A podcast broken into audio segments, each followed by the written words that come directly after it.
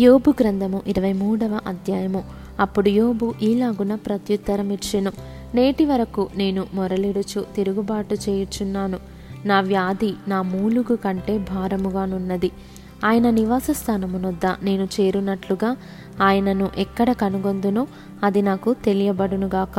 ఆయన సన్నిధిని నేను నా వ్యాజ్యమును విషదపరచెదను. వాదములతో నా నోరు నింపుకొనేదను. ఆయన నాకు ప్రత్యుత్తరముగా ఏమి పలుకును అది నేను తెలుసుకొందును. ఆయన నాతో పలుకు మాటలను గ్రహించుకొందును. ఆయన తన అధిక బలము చేత నాతో వ్యాజ్యమాడున. ఆయన అలాగు చేయక నా మనవి ఆలకించును. అప్పుడు యథార్థవంతుడు ఆయనతో వ్యాజ్యమాడవచ్చును. కావున నేను ఎన్నటికిని నా న్యాయాధిపతి వలన శిక్ష నొందకపోవుదును నేను తూర్పు దిశకు వెళ్ళినను ఆయన అచ్చటలేడు పడమటి దిశకు వెళ్ళినను. ఆయన కనబడుటలేదు. ఆయన పనులు జరిగించు ఉత్తర దిశకు పోయినను. ఆయన నాకు కానవచ్చుటలేదు.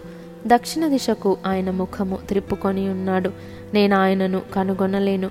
నేను నడుచు మార్గము ఆయనకు తెలియను.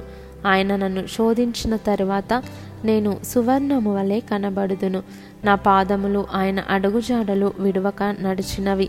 నేను ఇటు అటు తొలగక ఆయన మార్గము అనుసరించి తిని. ఆయన పెదవుల ఆజ్ఞను నేను విడిచి తిరగలేదు. ఆయన నోటి మాటలను నా స్వాభిప్రాయము కంటే ఎక్కువగా ఎంచి తిని. అయితే ఆయన ఏకమనస్సు గలవాడు. ఆయనను మార్చగలవాడెవడు? ఆయన తనకిష్టమైనది ఏదో అదే చేయును. నాకు విధింపబడిన దానిని ఆయన నెరవేర్చును. అట్టి పనులను ఆయన అనేకముగా జరిగించువాడై ఉన్నాడు. కావున ఆయన సన్నిధిని నేను కలవరపడుచున్నాను. నేను ఆలోచించినప్పుడెల్లా ఆయనకు భయపడుచున్నాను. దేవుడు నా హృదయమును కృంగజేసెను. సర్వశక్తుడే నన్ను కలవరపరచెను.